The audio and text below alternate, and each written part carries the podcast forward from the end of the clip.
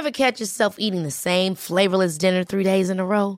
Dreaming of something better? Well, HelloFresh is your guilt free dream come true, baby. It's me, Keke Palmer.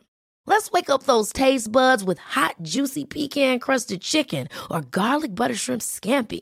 Mm. Hello Fresh. Stop dreaming of all the delicious possibilities and dig in at HelloFresh.com. Let's get this dinner party started. I'm Sandra, and I'm just the professional your small business was looking for. But you didn't hire me because you didn't use LinkedIn jobs. LinkedIn has professionals you can't find anywhere else, including those who aren't actively looking for a new job but might be open to the perfect role, like me. In a given month, over 70% of LinkedIn users don't visit other leading job sites. So if you're not looking on LinkedIn, you'll miss out on great candidates like Sandra. Start hiring professionals like a professional. Post your free job on linkedin.com/achieve slash achieve today.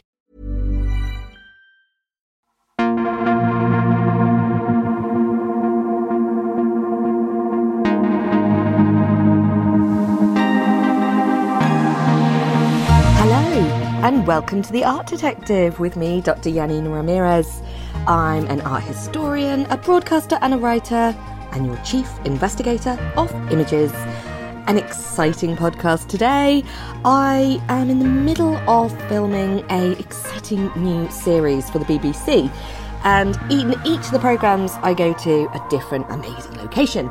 I got back a few weeks ago from Mexico. Now, I'd wanted to go to Mexico since I was a child, and the idea came about that uh, we would be able to go and travel all along the Gulf of Mexico in search of the Olmecs. Who are the Olmecs? Well, the Olmecs are the first civilization in Mesoamerica. They date back to around the time that the Egyptians are putting up the pyramids, about 1000 BC. So they're much, much earlier than the Mayans and the Aztecs, who we know so much more about. The program's going to be taking us through the whole process of how the Olmec civilization developed, and of course, the Olmec heads that are those statements of power that appear in all the different Olmec sites. I was able to speak with the expert on Olmec art, Rebecca Gonzalez Lauck. Uh, she's from the Museo uh, de Antropología in Mexico. And she gave me some incredible insights into this civilization, how they made their art, uh, those those complicated heads. Why are they appearing? What do they represent? It really was amazing to spend time with somebody who knows so much about a subject that I find so fascinating. It will certainly tell you things that you didn't know before. That's for sure. Thank you all so much for the support you give, and I hope you enjoy the podcast. Very exciting today because I am in Mexico, somewhere I've wanted to come my whole life. And uh, we've been filming here. We're making a series for the BBC about exciting archaeological discoveries. And I'm not going to give too many secrets away about the programme. You'll have to tune in and watch it. But I am delighted to be joined by one of our contributors on the programme and the expert on Olmec art. Do introduce yourself, Rebecca. Okay, my name is Rebecca Gonzalez Lauck, and I'm a researcher at the Institute, the National Institute of Anthropology and History in Mexico. Fantastic. And you were telling me when we were talking, at first it wasn't Olmec that you wanted to do. You're an archaeologist, you're interested in the Mayans, weren't Yeah, you? my first uh, interest in um, in Mesoamerican archaeology was Mayan. I had lived in Central America, and I was very interested in the art. Is always what has attracted me. right. Uh-huh. So that so I that that was my main interest. But then I went to graduate school, and I sort of got brainwashed by my advisor, and I started doing all. The art detective listeners might not know what Olmec is. Do explain, please. Okay, the Olmec is um, the Olmec is an art style, and it's associated to a civilization that inhabited the southern part of the Mexican Gulf Coast in the first millennium be- before Christ.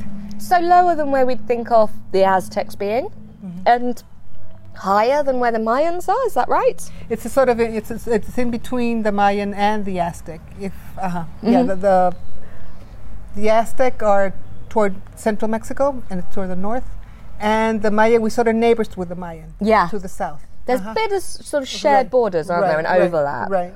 Uh-huh. But the really important thing is the date, isn't it? This is Right, what it's blew very, my very mind. early. Uh-huh. How early is Olmec? Well, there uh, there are dates on the Olmec on Olmec art as early as 1600 before Christ, and those you find in El Manatí in southern Veracruz uh, and in La Merced. This is the thing that really surprised me when I started looking into this. I knew about the Mayans. I knew that really you could even go quite early with the Mayans, even maybe a bit BC. Uh-huh. But the idea that there is a civilization creating sculpture, creating architecture, creating art 1400, 500, 600 BC. Right. That was something else, wasn't Yeah, it? yeah, definitely. Yeah. Uh, there's nothing comparable in the rest of Mesoamerica that early. Really? Yeah. Uh-huh. And so, what's everyone else doing at this time? what's else the rest of the country doing? They're usually uh, small villages Hmm. in in dispersed. Uh, the settlements are very small. There's no planned architecture, Hmm. as far as I know. Um, they're they're sacred sites. Hmm. But um, and obviously there's long distance trade because the Olmecs also were traded with them. But they're not organized as a society. They're not, orga- not they're not organ- organized societies. So, there's no hierarchy, there's no, No, like no, kings, uh, rulers, priests, Not nothing like we know that. No. Uh-huh. Maybe a bit of shamanism. Yes, yes, oh, certainly religious beliefs and things like that. Yes. Uh-huh. But so so something quite distinctive starts to happen, doesn't it? And and it starts to happen. We see it first. So we're looking at the uh, sort of uh, uh, beginnings of what we recognise as civilized in terms of city dwellers. But that really starts to take effect around San Lorenzo. Is that right? This this site, this location, the art coming from it. Yeah, in San Lorenzo, you have certainly the art. They, they have a, a, a, sculpture corpus, corpus that's very important. What is not so clear is the architecture. Um, and that might be because it's buried under um, the earth. But Cyphers has excavated large structures, but it's unclear the architectural um, pattern or the design. Uh, so we do have some um, indicators that they had large earthen architecture and they used stone at the, at the same time. But it's not in La, in La Venta where you see the layout very clearly and it's on the surface and uh, you can see the size and, of the buildings. And I should emphasise to the art detective listeners that we are at La Venta Oh, site okay. today, Uh-huh. and this is your this is your domain, isn't it, Right. Rebecca? This is you've mapped it, you've excavated it for years and years and years. The site that we're sitting in now is a museum. It's a preserved um, site, but it wasn't like that when you started looking at no, it, was it? no. When I arrived in 1984, there were 200 families living at the site. The village of La Venta had grown into this into the site. Mm. Uh, but fortunately, in 19, beginning in 1985, the state government uh, started uh, working towards the protection of the site, and that's one of the big um, achievements that we've done. It's it's the only site in the state of Tabasco that's uh, protected by declaratoria. It's a legal instrument, and it's the only Olmec site in all the, all Mexico that's protected with a declaratoria. Good. Uh, so in that way, we, we have um, been very fortunate. We have a uh, museum with uh, about 13 monumental sculptures that are little known because no, well, very few people come here. Come here, art detective Right. listeners. But um, and yes, uh, there's an ongoing research and conservation um program. but we have got what 200 hectares in the whole site. The site we estimate is about 200 hectares. We c- we have protected only 100 because we have the town of Villa La Venta. I mean, we can't buy everything, and then Pemex has also the petroleum company has facilities Yeah, in, in the area. There's there's so many issues that you face around here with the petroleum industry, with with legal issues, with with people trying to get Olmec art to sell on the black market. All these things you're up against, and the weather. Right, We're hot very today. It's about what 42 degrees right Probably, now, probably. and the insects. but with all those things, um, what I Mm. find really staggering, we are on this site of 200 hectares. Ha- tell me how much of this site you think has been properly excavated. About one percent at the most. One Yeah, now you know I'm baffled by this, don't you? We've been talking about it. Uh-huh. One and I mean, that just blows my mind because I would, I just want to get out and find more. But there are reasons, aren't there, that it's only one percent. Yeah, there's uh, well the main mo- the main problem is always money Yeah, and yeah, getting permanent funding to to do the research. yeah. We have to compete for funds every year, and uh, so and the funds are never in a permanent. We, we like we get money for two months or, or three months or nine months. Yeah. but not for a full year of work. So people go for for the assistance and all that they leave after a while because they don't have a full time job. Yeah, and it means Uh-huh. you can't they can't build up their expertise, their No. Mm-hmm. knowledge of the site.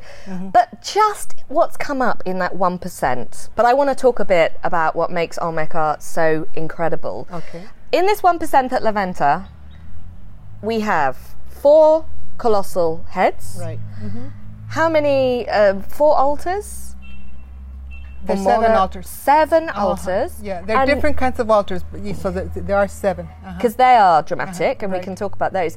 But also, just across the site, there's all sorts of stelas. There's offerings. Te- what is it? A thousand tons worth of stone that's interred in the earth as Right, offering. yeah. That is mind and that's been discovered. Yeah. And that site, uh, that that uh, the massive offerings and the the stone from the massive offerings was brought, was brought in from Oaxaca. So you can just imagine traveling. What distance is that for the U- for the listeners around the world? 400 kilometers 400 kilometers in 1000 ish BC. Through the, through the the mountains and all that. I mean, it's not flat terrain.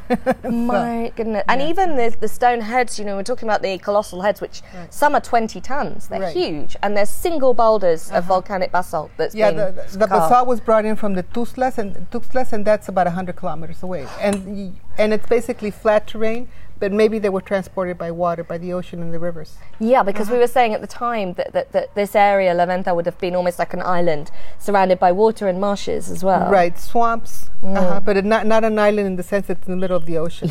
But the, the, it's it's terrain that's um, waterlogged Mm. a, a large part of the year. Uh-huh. And I think what's staggering when we start to compare what's happening here with elsewhere in the world, I mean, 1000 BC, let's say, for La Venta, it's a little bit later maybe, uh-huh. But we've got, I suppose, ancient Egypt is creating monumental sculpture. Much earlier. Much earlier, but bigger. they are making much bigger and earlier. But but you know, we still haven't got ancient Greece. We still haven't got the Parthenon. We still Mm-hmm. Haven't got Rome. Um, there's still so many different uh, artistic developments to come. Uh-huh. And what struck me the second I look at the, looked at the first colossal head was the naturalism, Right. the realism. It looks like a real person. How come? How come they're doing this at this time? Your do- face says it yeah, all. So, yeah, sort of like uh that's probably why we're working tor- towards understanding that. Why how how they achieved that? No, we don't know. yet. It's staggering, Yeah, isn't it? yeah, and it still surprises you when you think about it. It definitely does. Each head is uh, has different facial features, so Mm-hmm. they're probably representing different individuals. And it was carved stone on stone, so it No, wasn't. Yeah. So so there were no metal tools, so even it's even uh, much harder, much harder. I can't. I mean, that's the other thing we need to emphasise for the listeners: no metal, Right. no wheels. No wheels. This is Uh-huh. before, you know, before the Bronze Age, Iron Age, and before the wheel. Right. And yet we have these huge stones travelling hundred odd kilometres along water on rollers, maybe, and we have carving that is having to be done not with tools, crashing into a piece of stone. Mm-hmm. Basalt itself is really hard, so they have to get a harder stone Right. and just abrase it, rub it. How do they do that? Well, we have found um, sort of chisels and drills and grinding stones that were, used to grind the surfaces. Uh huh. Um, And are they like um, uh, almost like sandpaper, or are they? there, yeah, there's there's, um, sandstone, Ah, So- sandstone. Literally sandpaper. which was used usually to polish things. Okay. Uh, but um, but we haven't yet found a stone workshop. We Right. we, we find clusters of artifacts that are broken up and that we think that we're in the process of working, but really we don't have the levitage, the debitage, so that we can figure out what tools they used and how the things were broken and and and manufactured. It's a it's a tragic state with earlier earlier um, cultures that you often do find the products, but not Right. the processes. The process, Um, and that's very that's what you know interests us.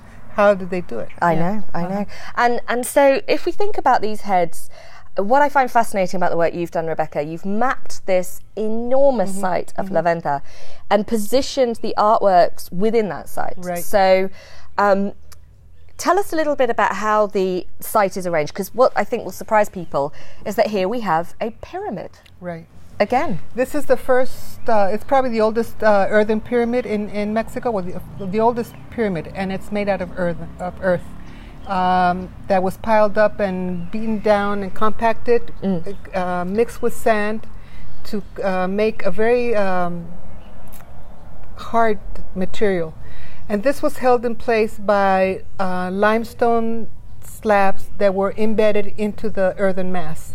And you, and you find the, earth, the, the limestone slabs um, not organized in, in an original in a, in a organized fashion, but sort of scattered just to hold in the earth. So the distinction from Egyptian ones, I suppose, would be that there you have great big squares of stone, right. But there's still the effort required to compact this earth into squares, essentially, or uh-huh. rectangles. Not necessarily squares or rectangles. We Ah. didn't find that in well in, in small in w- the two the two small mounds in complex A. Yes, you find adobes, the sun dried adobes. Mm. But for the pyramid, we haven't found um, like adobes or anything Ah, square. It's just earth pounded down. Pounded down, Uh-huh, and then and make- with the limestone in between to keep it like almost terraced. Right, and but it's when you're excavating, it's y- you know that you've touched the surface because it's very very much harder than the surf than the earth that's covering it. Really? Okay.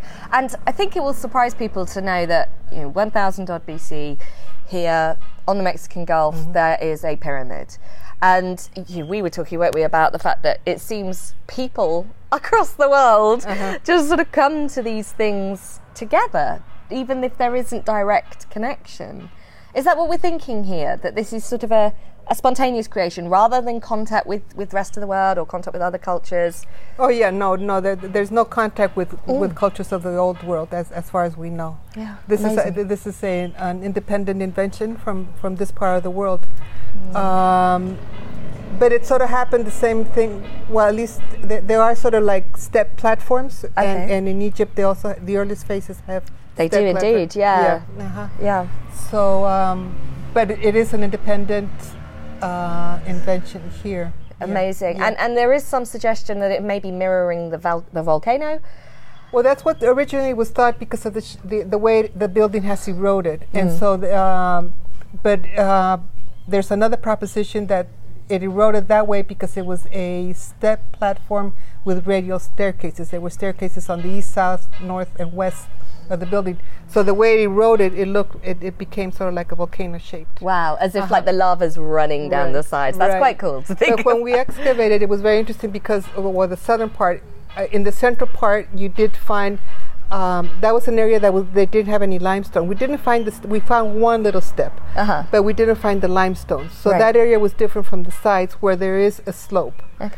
Uh-huh. So I mean, so the, the the pyramid sort of sits at the heart, doesn't it? But then almost in the middle of the site. yes. almost in the middle. But then there's this. Uh, I mean, this is the thing I love about looking at your map. uh-huh. You can see where the pyramid is. Then you can see this huge plaza Right. with the elite living, working on one side, and then this separation of the spiritual end on the other side of the Mm-hmm. Right. pyramid. Explain a little bit about where everything is. Well, the, the, the pyramid sort of sits in the middle of the site, and it, to the south of it, there's a huge plaza that's uh, four hectares.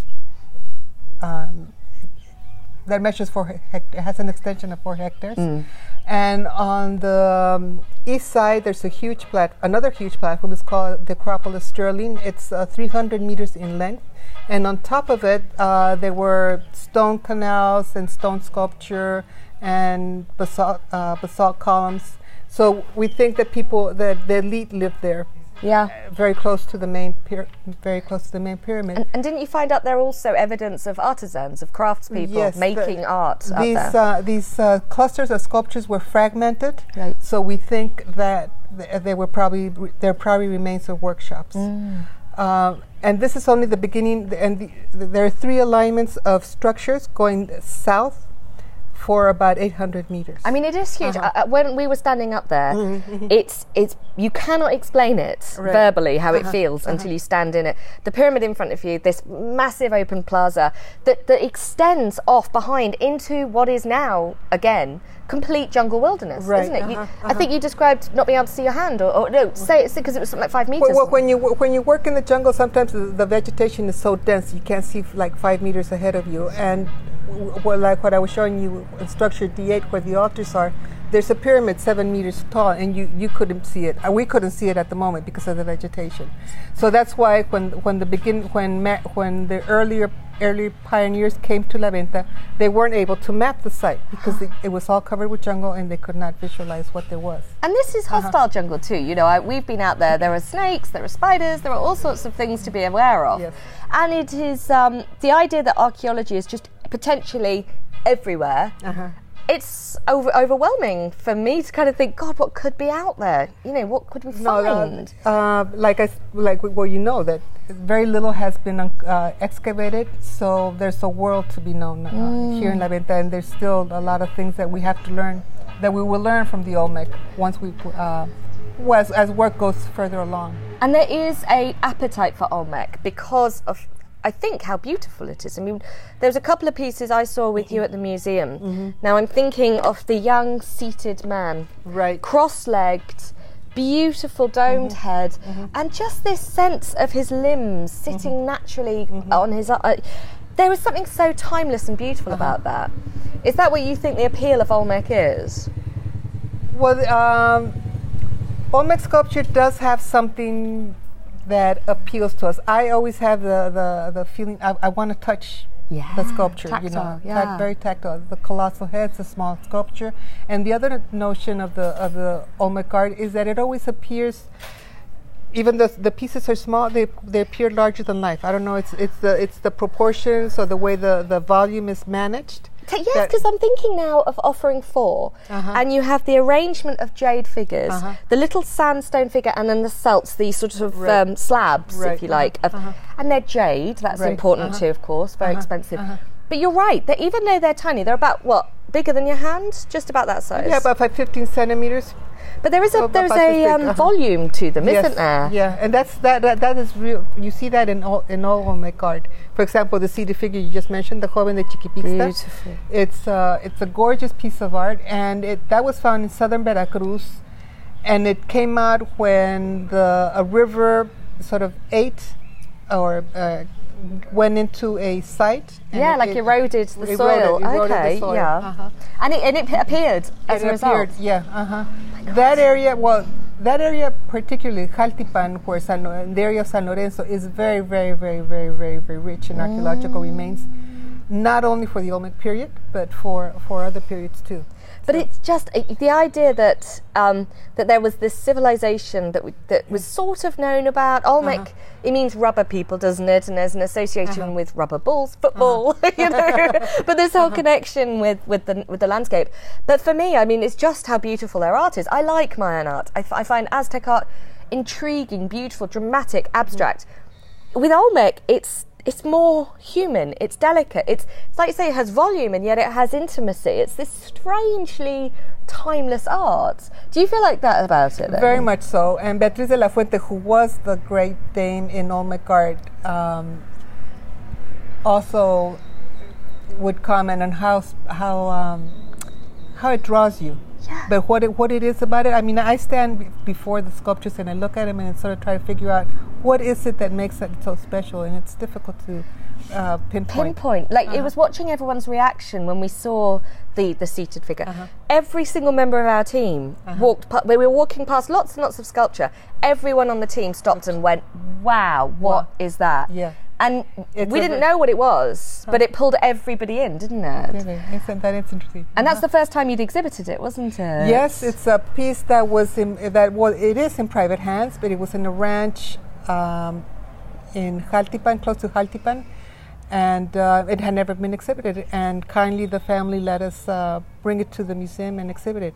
Oh my goodness! so- but that's that. That's also another telling point about Olmec as well, because it's still relatively Mm-hmm. unknown. Because Uh-huh. sites are not excavated extensively, and it's not all fully understood and mapped out.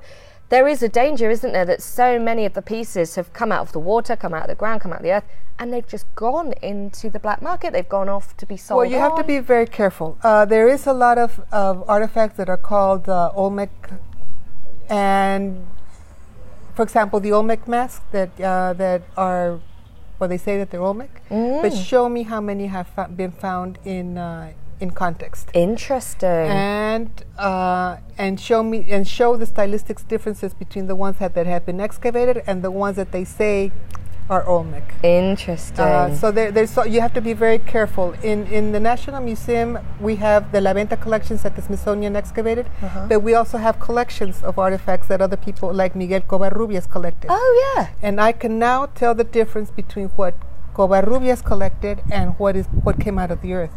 And there's uh, it's it's very slight um, uh, things that are distinguishable, and you can at least what, what they have in Covarrubias collections.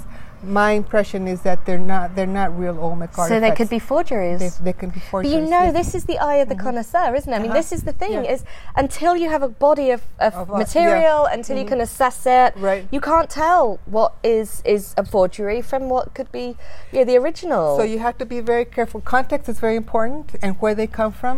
Um, Yeah.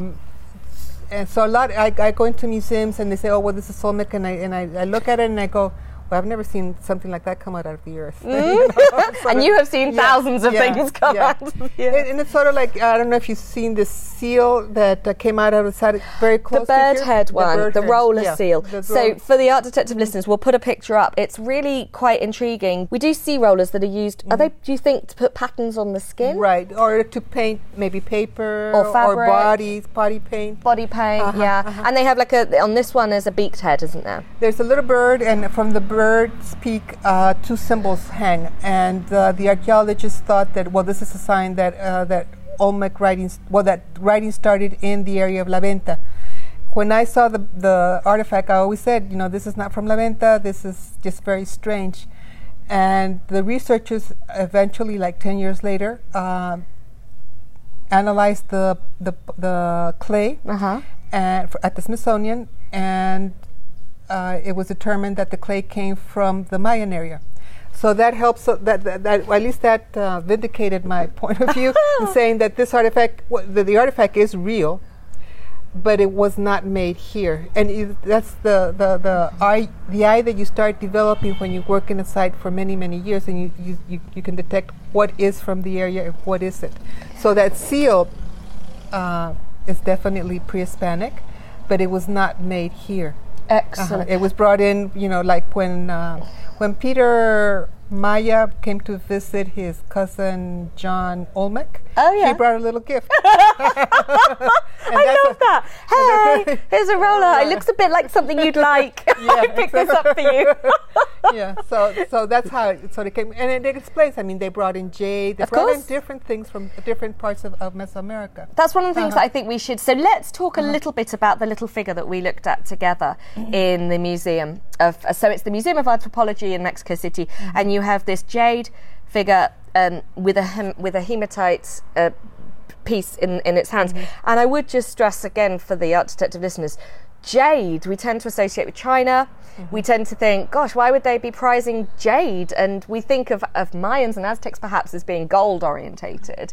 But jade was worth way more than gold Mm. wasn't it? Wasn't it more valuable? Well, we don't know what it was worth in pre-Hispanic times, but it was very, very valuable. It was uh, used in very sacred uh, um, environments as jewelry or as um, art, Yeah. like in this case, figurines that were interred as part of the burial furniture of, of, the, of the person that died. Uh-huh. And in the in the figure, the the little female figure, cedar figurine from from Complex A in La Venta.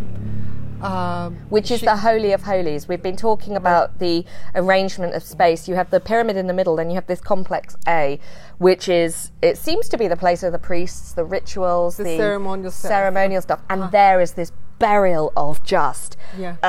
Astonishing things in the, that the, end. the, this was buried in a um,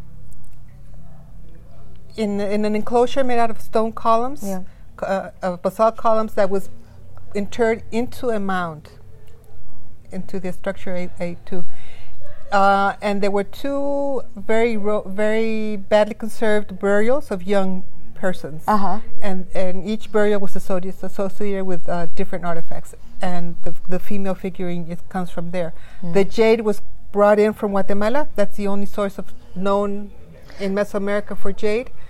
Um, So we're talking uh, long distance trade in and around the year 1000 ish BC. Uh-huh.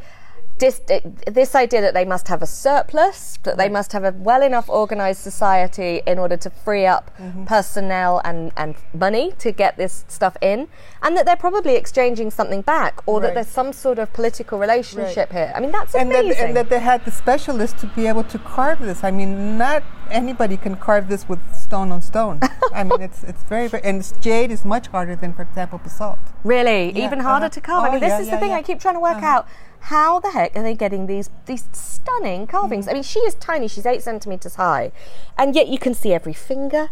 You can see the corners of her mouth turning up, and the Her strands hair. of her hair, and then the little mirror. That's significant, isn't it? Why has she got this little? Because obviously we haven't got we haven't got metal, we haven't got glass.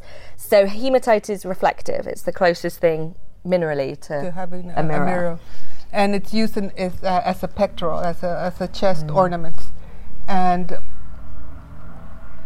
uh, real hematite mirrors have been found in other burials in, in, in or offerings here in La Venta. Hmm. And this was also brought in from uh, Oaxaca, quite a ways. So there we go, hundreds yeah. of miles again. Yeah, So uh-huh. materials being brought in from all over the place, um, and then obviously artisans who are. They're not. We were saying. I, I made the mistake of saying embryonic Uh-huh. earlier. this is not an embryonic civilization. This is a a fully fledged artistic community who have trained over generations. Right. Yes. Yes. Don't you think? They're oh, passing yeah, yeah, yeah. on. Because th- this kind of knowledge you don't ha- get overnight. I mean, this is hundreds and hundreds and hundreds of years of, of, of working things out. Yeah. Um, and maybe there is that there's definitely not maybe there is a definite uh, difference in scale of what comes later, but the canons, the cultural canons, the the the codes are already fully established and developed by Olmec times. And what I'll probably do for the art detective listeners uh, in the future is give some examples of some of the symbolism because we haven't talked about were jaguars, we haven't talked about rain gods, we haven't talked about maize. We've got all these different symbols, the serpent, the dragon, all these things, which which I'll try and talk about in future episodes. But um, we have spoken for, for over half an hour, okay, amazingly. um, but I wanted to just end with thinking, what would be your your prize piece if someone listening to this wanted to go away and find a piece of Olmec art that just was the, eat the starter to whet their appetite, what would you suggest they go and look at? I would think the, the, the my favorite piece is the the seated figurine, the seated female figurine Is in it? the Museum of Anthropology. That was part of a funeral, uh, of a burial. Mm. Yeah, it's a, it's a beautiful piece. It's a, it's a, um, like Stirling said many decades ago. It's a masterpiece. It is Uh, a masterpiece. Uh, I've had the privilege, thanks to you, Rebecca, mm-hmm. of being able to spend time in its company, mm-hmm. and it just gets more beautiful the more you look at it, which I think is the Yeah. sign of a true masterpiece. Yeah. Um, I cannot thank you enough. Um, if people want to find out more about the museum, about what you're, you're doing with your Uh-huh. work, how can they find you? Through the website? Yeah, the, the National Museum of Anthropology has a website. The Institute of Anthropology also has a website. Uh, there, my the my email addresses are there and phone numbers. I think. Excellent. So people can contact you to find out more, Yes, uh-huh. and um, and you can find out more. I'll put some information up on the Art Detective uh, Twitter feed, which um, is just Art Detective Pod, and my own Twitter feed is at Dr. Janina Ramirez. You can also help us out by supporting us on Patreon. So.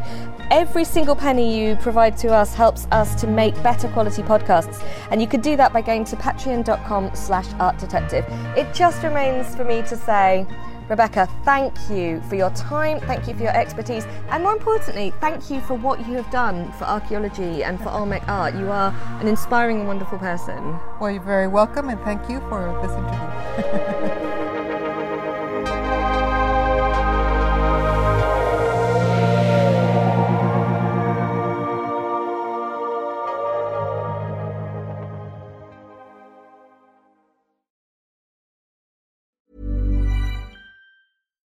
One size fits all seemed like a good idea for clothes Nice dress. Uh, it's a it's a t-shirt. until you tried it on. Same goes for your healthcare.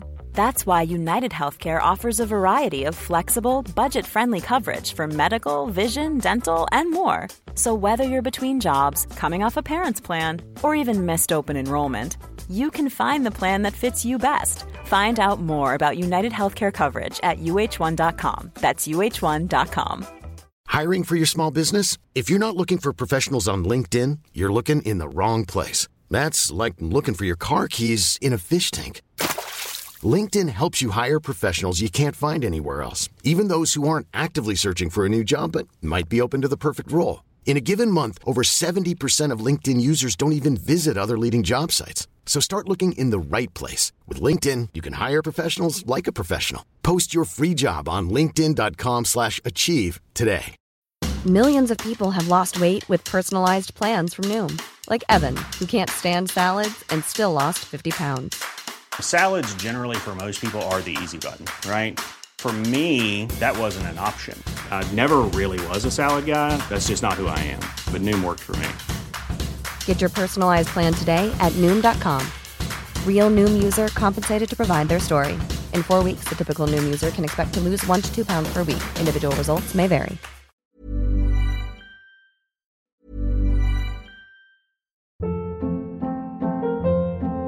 Hold up. What was that? Boring. No flavor. That was as bad as those leftovers you ate all week. Keke Palmer here, and it's time to say hello to something fresh and guilt-free. Hello Fresh. Jazz up dinner with pecan-crusted chicken or garlic butter shrimp scampi. Now that's music to my mouth. Hello Fresh. Let's get this dinner party started. Discover all the delicious possibilities at hellofresh.com.